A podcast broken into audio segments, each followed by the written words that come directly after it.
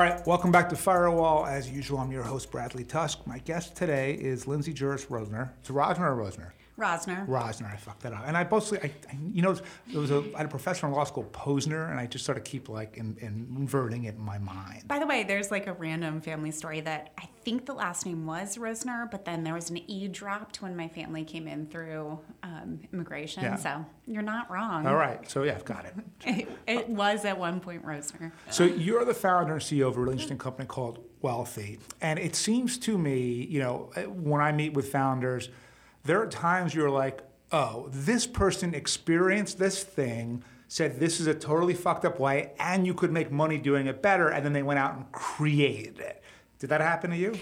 Totally spot on. So yeah, my personal story was the driving kind of founding story of the business. I was involved in my mom's care for 28 years.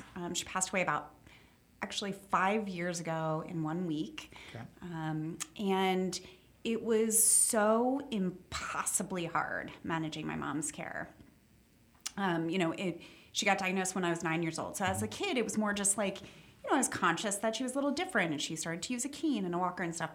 And then I moved home after college to live at home and take care of her. And I would get her up in the morning and help her on and off the toilet and help her get dressed. And I would go into the office and come home throughout the day, sneak home, right?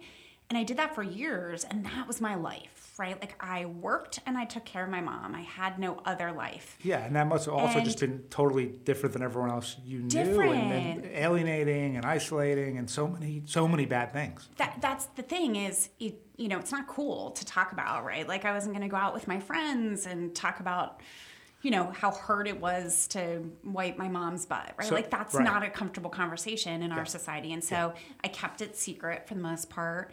And I reached a point of burnout in my kind of later 20s. I moved out of the house and I took care of my mom from afar, which was frankly like as stressful, right? Like last minute flights and red eyes and finding out she was in the hospital. Like, you're always waiting for that phone call that something's happened. And, you know, she went through a lot, hospitalizations and special surgeries. We hired and fired all different types of in-home aides and in-home care. And, you know, I thought to myself, you know, English is my first language. I have a master's degree, and I have some savings. You know, how do other people do this? Yeah. And the truth is that it's crippling for families. Families experience bankruptcy and, you know, massive family fights, and it's a lot of times around these family care issues. So what was the solution that you came up with?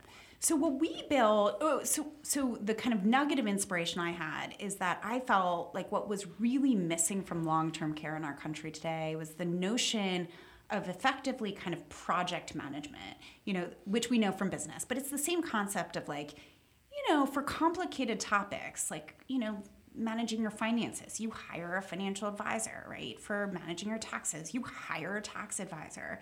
A wedding, right? You hire a wedding planner. Sure. And yet for long-term care, families are essentially on their own, stitching together a fragmented, complicated system, figuring out how to pay for care, what the appropriate care is for their loved ones. And care continues. You know, the average length of a caregiving situation is 4 years, with 25% of care situations lasting for more than 10 years. And so this is not just like a, you know, quick and easy. It's not hospice. And so the notion that we, you know, got focused on was that what families really needed was a partner, a project manager, someone who could provide expertise and guidance, but also help get things done. Again, kind of analogous to, you know, working with a financial advisor. And this person, like, has what? Are they social workers? Like, what's their qualification? So that's what we discovered. So I did a lot of early work to try to identify this, to try to identify the skilled workforce that would be appropriate to help families. And it's, we identified social workers. Now, the way that social workers are trained is not in the Wellthy way, as we refer to it. You know, we focus a lot on training and certifying folks for kind of a real customer service kind of orientation. But social workers are kind of natural project managers. They're really good at resource navigation, right, and understanding the system and helping people get things done and advocating for families. And so They are the right workforce, and so we employ a lot of social workers. And do they know that? Do you need to know the system to be effective here? Yeah, what we've realized, so as our platform has scaled, we now have 2 million covered members, so people who are eligible for Wellthy. So as we've scaled, we've sort of developed this service delivery model that pairs families with dedicated care coordinators, these social workers, and then we have entire teams of people who are experts and they're functionally organized. So we have a Medicare team, a Medicaid team, we have a veterans team, in-home, housing, financial, legal, and a generalist team. And so our care coordinators are interfacing with families and serving that role as project manager. Our care advisors are doing the research, making the phone calls, providing the recommendations back to the care coordinator, and all that happens through our technology platform that routes tasks to the right people. And so early on, because everything you just described is a pretty operationally heavy lift, especially compared to like a SaaS business or whatever else, how'd you do it? Yeah, just one foot in front of the other, right? We started with a lot of social workers who actually worked for us as independent contractors, really learning sort of the ways that they were used to working with families, you know, putting ourselves, doing heavy customer research to figure out kind of what experience families would want, and then evolving our model for, you know, focusing on quality, excellence, and then kind of using economies of scale. Like, how do we learn something over here with this family and make sure that we don't have to relearn it across the country with this family? So we do that with tech that we've built. Right, so that works. So let's go to the macro for a second, which is, I think most people listening are aware that we have a population that's aging. These painless baby boomers are all still around. Yeah. People are living longer. The medical care is better. But clearly, look, you've raised a ton of money, so you have made this pitch many, many times. Why does the macro climate favor this type of business? Yeah, listen, there is no long-term care infrastructure in our country today, right? 90% of long-term care is handled by families, which is actually like kind of shocking, right? Most people think, oh, you get older and you go to some facility somewhere, right? And people take care of you. That actually doesn't happen.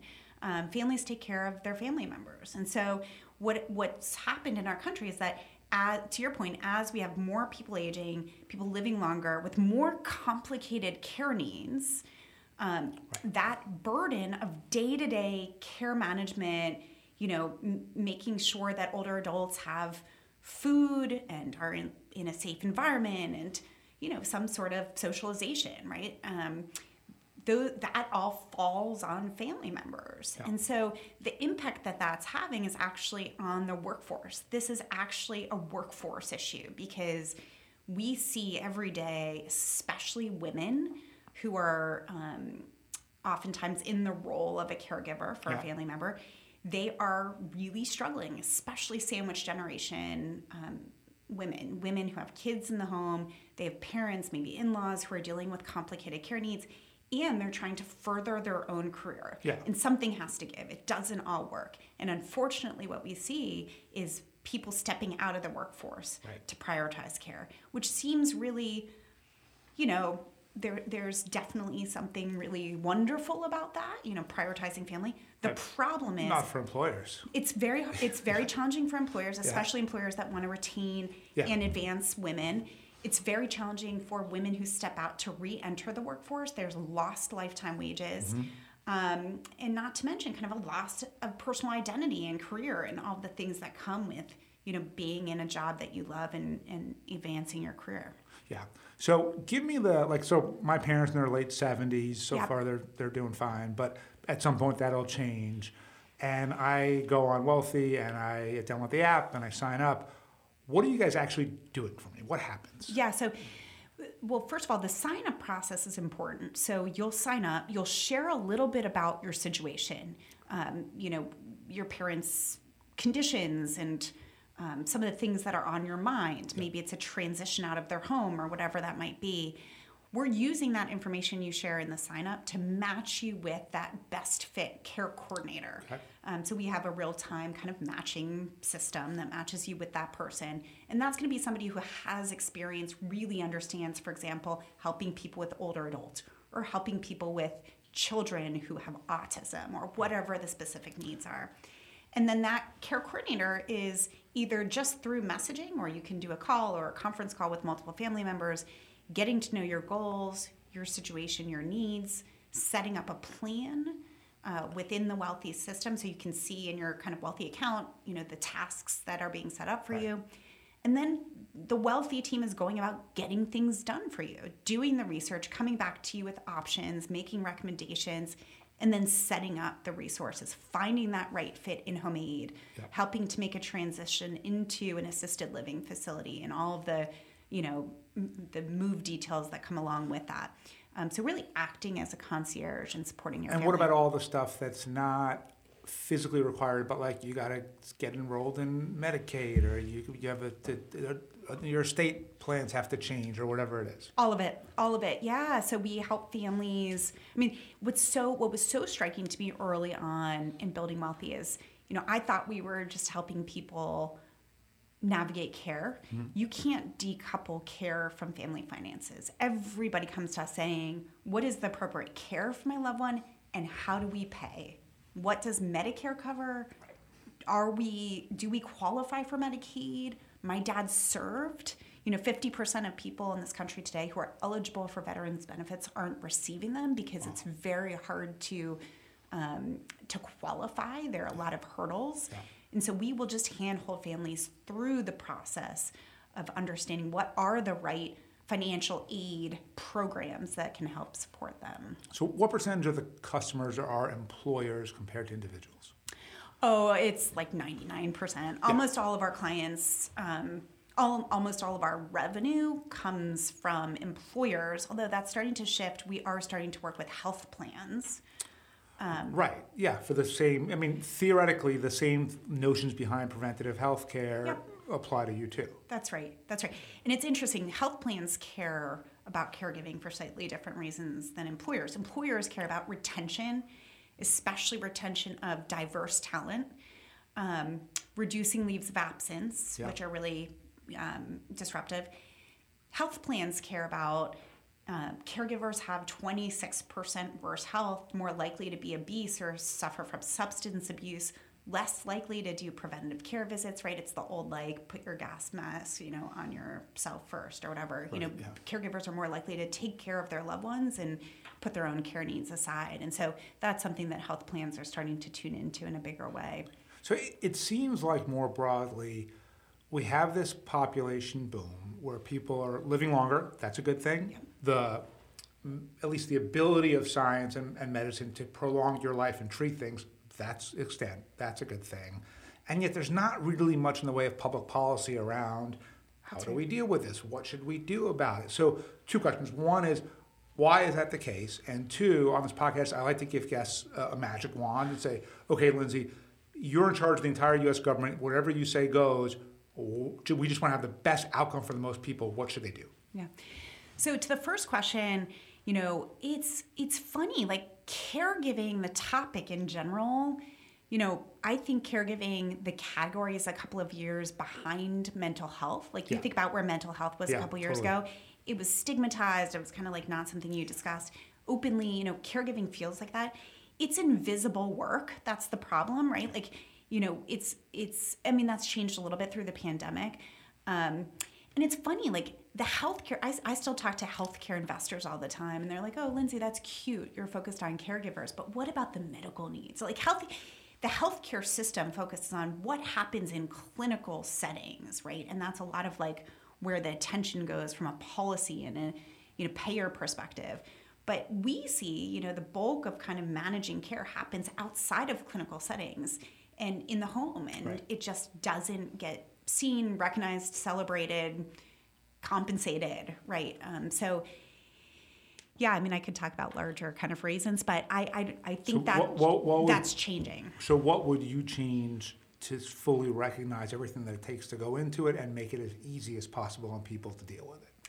I mean, if I could wave a magic wand, I would love to have Wellthy provided. I think Wellthy is the work we're doing is a public good. I would love to have Wellthy provided to all Americans, right? Just like, you know, a public defender is, right?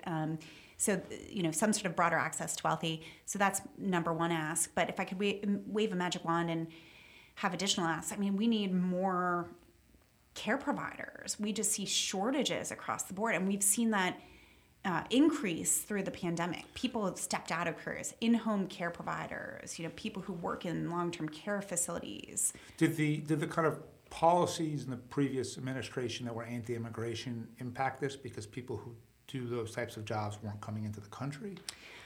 I don't know. I haven't seen any data on that. I don't know if that's the case. What we saw through the pandemic that impacted the supply side, so care providers, is that, you know, a lot of families weren't comfortable having people come into their home, kind of, you know, through 2020 when, it was the beginning days of COVID. Yeah. We saw long-term care facilities shut down, reduce staff, and a lot of those workers just haven't gone back to those jobs. They've taken other jobs. Do you remember, you're a New Yorker, when COVID kind of first started, there was a decision by Andrew Cuomo to not move people from nursing homes into hospitals. And there was a view that that killed a lot of people. I wasn't really sure. They certainly bungled their handling of it, and then they tried to cover it up and all the usual shit, and that's why he's no longer in office. But in terms of the actual policy question, which was like, should you basically consider a nursing home bed sufficient enough to treat somebody, or should all these people who are, you know, towards the end of their lives be taking up hospital beds that younger people could have instead? What was the right answer? I mean, I think my personal view is that, you know, nursing homes are still the better place. I mean, hospitals are really problematic for older adults because there are so many kind of germs, and we saw through the pandemic. I mean, we see this all the time in our business. You know, these long-term care facilities, nursing homes, will bring people to hospitals, these older adults to hospitals, and because of transportation issues, will like leave them sitting there for hours, like by themselves in waiting rooms or even after they're discharged, and there's just not great kind of transitions of care there. It's just problematic all around. But what we saw through the early days of the pandemic, the biggest issue that nursing homes faced is they weren't communicating well with families and residents on, you know, when there were, how to protect themselves, when there were incidents, you know, and when there were issues. Does Wellthy also sort of serve as sort of so let's say someone goes from the home into the hospital or a nursing home. Would people continue to work with Wellthy and say, okay, I want you to keep an eye on my mom and make sure she's getting the best care or getting everything she needs? Do people do that? We've seen some of that, yeah. Or working with in-home care and saying, you know, could you help manage, right? Just making sure, you know, they're staying on top of what, you know, getting dad to the dentist on a regular basis or whatever kind of the tasks are. We do get involved sometimes there. And then unfortunately we see we see awful situations where we get involved to help with a transition between facilities because there's, you know, accusations of neglect or abuse and helping families properly report that. And I say that Wellthy serves as kind of expert, advocate, partner. We become almost a family member for some of the families we support. So what could government, if again, with your magic wand, have said, hey, do A, B, and C, what would those policies be? Would they be tax credits? Would they be mandates? What would it look like? Yeah. I mean, I would love to see, you know, we talked about this a little bit, but there's now, states are now providing some income replacement, basically, for families who are providing care to loved ones. I'd love to see that same, you know, money going toward individuals who are also working full-time and caregiving full-time. So that's one. Two, just better funding for long-term care support, you know, like, you know, better support and training and benefits for in-home care providers, more innovation and better options for long-term care facilities and different types of kind of communities, and then broad-based access to programs like Wellthy to provide families with advocacy and navigation support so that they're not going through this by themselves. Right. In many ways, the child care tax credit that didn't make it through in the Build Back Better is sort of it's like a mirror of this in many ways. That's right. That's right. And but what you're proposing, which I think is kind of cool, is like, look, You don't actually have to have a $1 trillion federal bill to do this. Yeah. Here are things that states could do, cities could do, whatever it is, mm-hmm. that start to make a difference in people's lives. That's right. That's right. So switching topics a little bit, so we're big investors in digital health, but what mm-hmm. I've learned is everybody defines digital health yep. differently. It means yep. different things to different people. So mm-hmm. one, how do you define it? And two, where are you in that ecosystem? I don't know. I'm with you. It's a little unclear to me too. And it's funny because a lot of digital health companies, I think, are very focused on kind of medical components, right? And I don't know that Wellthy neatly fits into that. You yeah. know, when you look at like the diabetes solutions or the mental yeah. health solutions, women's health, we're not involved in medical components of care. We're involved in more of the administrative and logistical aspects of care, yeah. so non-medical. I think it's funny, our investors are a little bit more kind of future work type investors, yeah. Less so, we don't have kind of as many healthcare yeah. investors. Yeah, though we're in a company called Alma, which is a mental health mm-hmm. company, and we had led their Series A, and my partner Jordan's like super active on the board, and cool.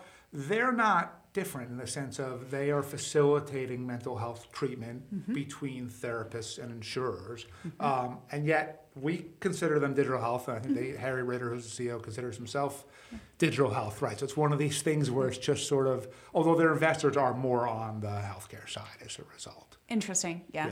That makes sense. I think when you're navigating between kind of healthcare providers and healthcare payers, I think that makes sense. I think we're sort of on the periphery of digital health in my mind. Yeah, yeah, and it should.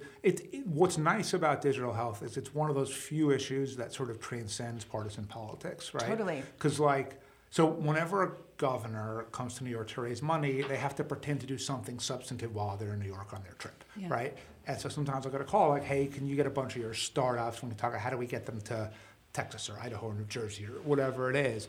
I remember in the span of a couple of weeks, an incredibly right-wing governor, Greg Abbott, although he was less crazily right-wing back then, talked about how much he loves it because of rural constituents. And then Phil Murphy, who's governor of New Jersey, said he loves it. He came in the same thing because it brings down the cost of care and expands it to more people. Yeah. So it's, you know, it's one of those things where you can actually kind of get stuff done politically around it. It's so true. It's so interesting. We feel the same way. I mean, this is, you know, long-term care, child care. These are such like nonpartisan issues. Like everybody wants to take care of their loved yeah. ones. The interesting thing we've seen in our business is some of the recent events, you know, making us kind of just question kind of our stance and whether we want to take a side. You know, for example, a bunch of our clients came to us around the Roe v. Wade decision and asking if we could support navigation mm-hmm. For employees of those who are impacted, because that's what we do. We help employees navigate care and yeah. And all sorts of complicated care. And by the way, we help employees navigate controversial care, right? Like yep. we've helped, you know, families have come to us questioning medical marijuana for a parent who's, you know, end-stage cancer and wanting to seek support with that, or right to life type of laws where, you know, we're supporting with assisted suicide type decisions. Right. So we've experienced, but the Roe v. Wade felt so different because it wasn't just controversial on a state, but, you know, it was so partisan feeling. Yeah. So it was kind of our first time of not wanting to really go there. Yeah, it's a really, I mean, there's still no issue that is more third rail than that. And look, it's, you know, when Hugh and I were recording this morning, we're sort of debating on the midterms, what will the impact be of this? Mm-hmm. And I think at least our conclusion was in states where abortion's not going to be banned, it might not have that big of a motivating factor. It might, so like Kansas made sense, right? Because mm-hmm. it was specifically around that. But if it's like, are you going to turn out to vote for your congressman who doesn't even have any say over this? Like, I don't know how much it really impacts that. But this is the one thing that kind of just terrorizes everybody. Yeah, so true. Yeah. So, like I mentioned, I'm in my late 40s. My parents in their mid to late 70s. They're pretty healthy so far. What are like the 5 things I should be watching out for so that I know, okay, here's when I need to pivot to, you know, something like Wellthy? So we're actually in the process of launching this new kind of digital experience we're calling care planning, because we have this belief that nobody plans for care. You plan for your death, you have a will, you don't plan for care, and nobody talks about it. And so So yeah, that's coming soon in the next couple months. But a couple things you should do. One is just have the tough conversation with your parents. Where are their finances?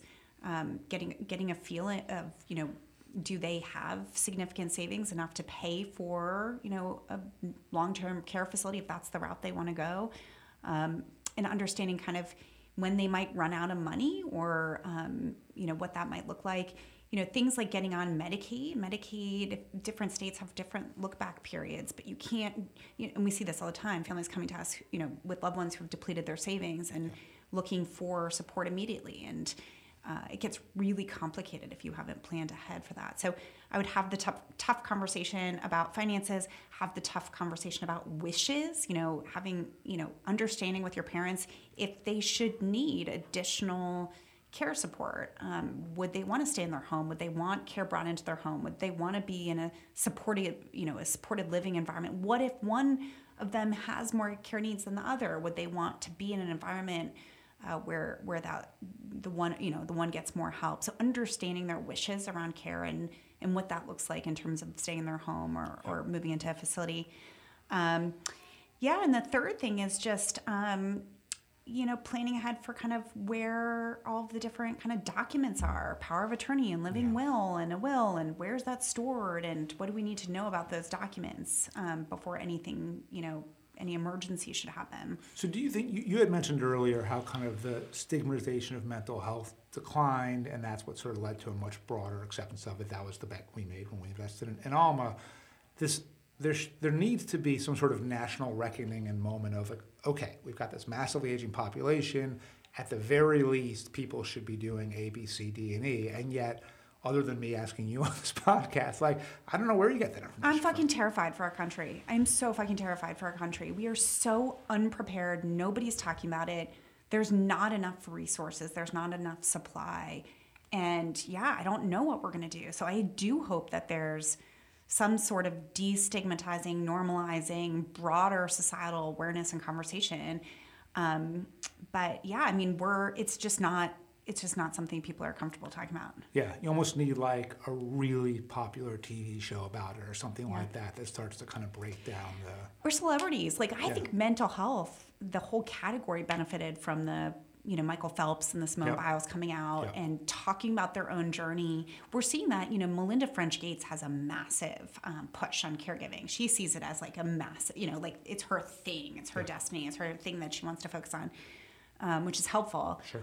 We just need a couple more voices. Worth that kind of money. And our friend Charlie Singer, in this case I'm looking at Hugo, has a nonprofit called Sounds of Saving where he just gets musicians to sort of record and kind of interact and talk about, you know, their own experiences with potentially ending their lives, and it seems like it's helping a lot of people.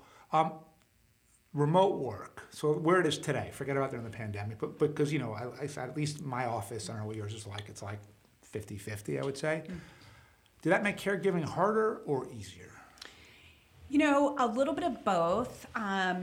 So remote work, what we saw was some of the benefits. Caregiving became more visible, right? Like it was more normal to be like, hold on, I have to get my kids sorted. I'm my mom here. Let me, you know, like that became more comfortable, which was great for awareness. I think it was really challenging for women. I mean, we're still, you know, what was it, like 6 million women stepped out of the workforce and 2 million still haven't returned, and what you don't see in the data is people who have downshifted, right? Gone from full-time to part-time or declined a career advancement opportunity. I mean, you see it in the, you know, C-suite and boardrooms, right? There just aren't women, but that's kind of the trend is women stepping out. So that was challenging. You know, I'll say, like, one of the things we saw as a trend for our business, we, in the early days of Wellthy, we got, like, all the tech companies. Like, we have, you know, Facebook and Google and Salesforce and Oracle and HP and Cisco. They're all clients. And then we got, like, the professional services and the financial services. What the big shift we've seen is retail, hospitality, and healthcare companies. So, in other words... Right. Essential workers who didn't have the luxury of being hybrid. So in a weird way, COVID helped you because it tightened the labor market so much that companies put a greater priority on retention, which meant what benefits can we offer to help retain people? That, and then we saw a shift in companies that were willing to invest in caregiving support for their employees where, you know, like a company like Hilton just launched with us. And Hilton is very focused on caregiving support for their employees because caregiving is a major reason for missed shifts, late shifts, turnover, especially when you look at hotel staff. Same thing for Best Buy as a client. And then we have a lot of hospitals now. You look at healthcare workers, you know, they don't have the luxury of working from home. They have to show up for their shift. And often they're doing double duty, caregiving at home, dealing with the emotional labor at home, and dealing with emotional labor, you know, in their place of work. And so it's really hard. So that's been the biggest shift we've seen is... What about the military as a customer? Because if you think about it, their people are deployed all over the world, have the same issues as everyone else. And do you want your soldiers focused on what you want them doing, or do you want them just constantly worried about what's happening that they can't help with back at home? Yeah, it's a great point. And you know, I mean, we don't work with the military directly, but we do work with actually some large defense contracting companies that employ, because what we see is veterans, there are separate issues. You know, first of all, about half of veterans leave service with some sort of disability, physical, mental disability. And so ongoing management of that is certainly challenging. All the care is covered and figure it out when you're in the military. When you leave the military, you have to kind of piece that all together. Yeah. There are some weird kind of, you know, disconnects between, like, if you're still accessing TRICARE, that kind of conflicts with an employer HSA, and so there are weird kind of things that come out there. Yeah. And then oftentimes, if people are still receiving benefits through the VA, their dependents are not covered. So there are unique challenges for veterans that we see.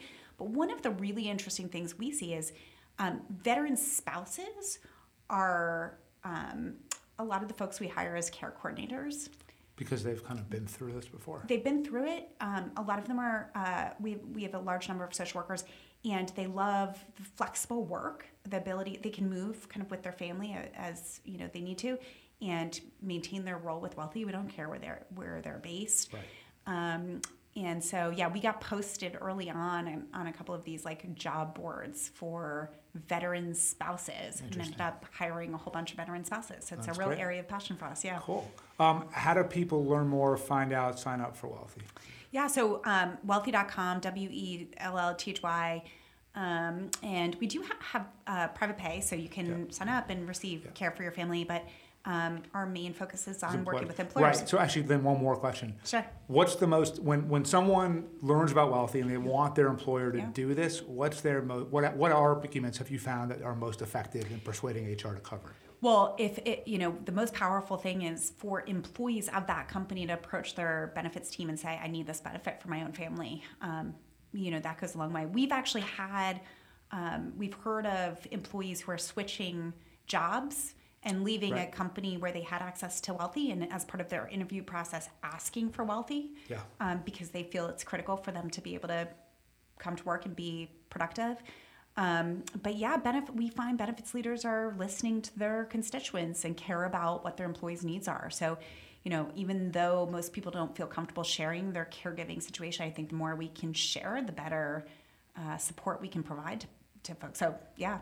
Cool. All right. Ask for it. Go ask your HR people. Yeah. Thank you, Lizzie. Thank you.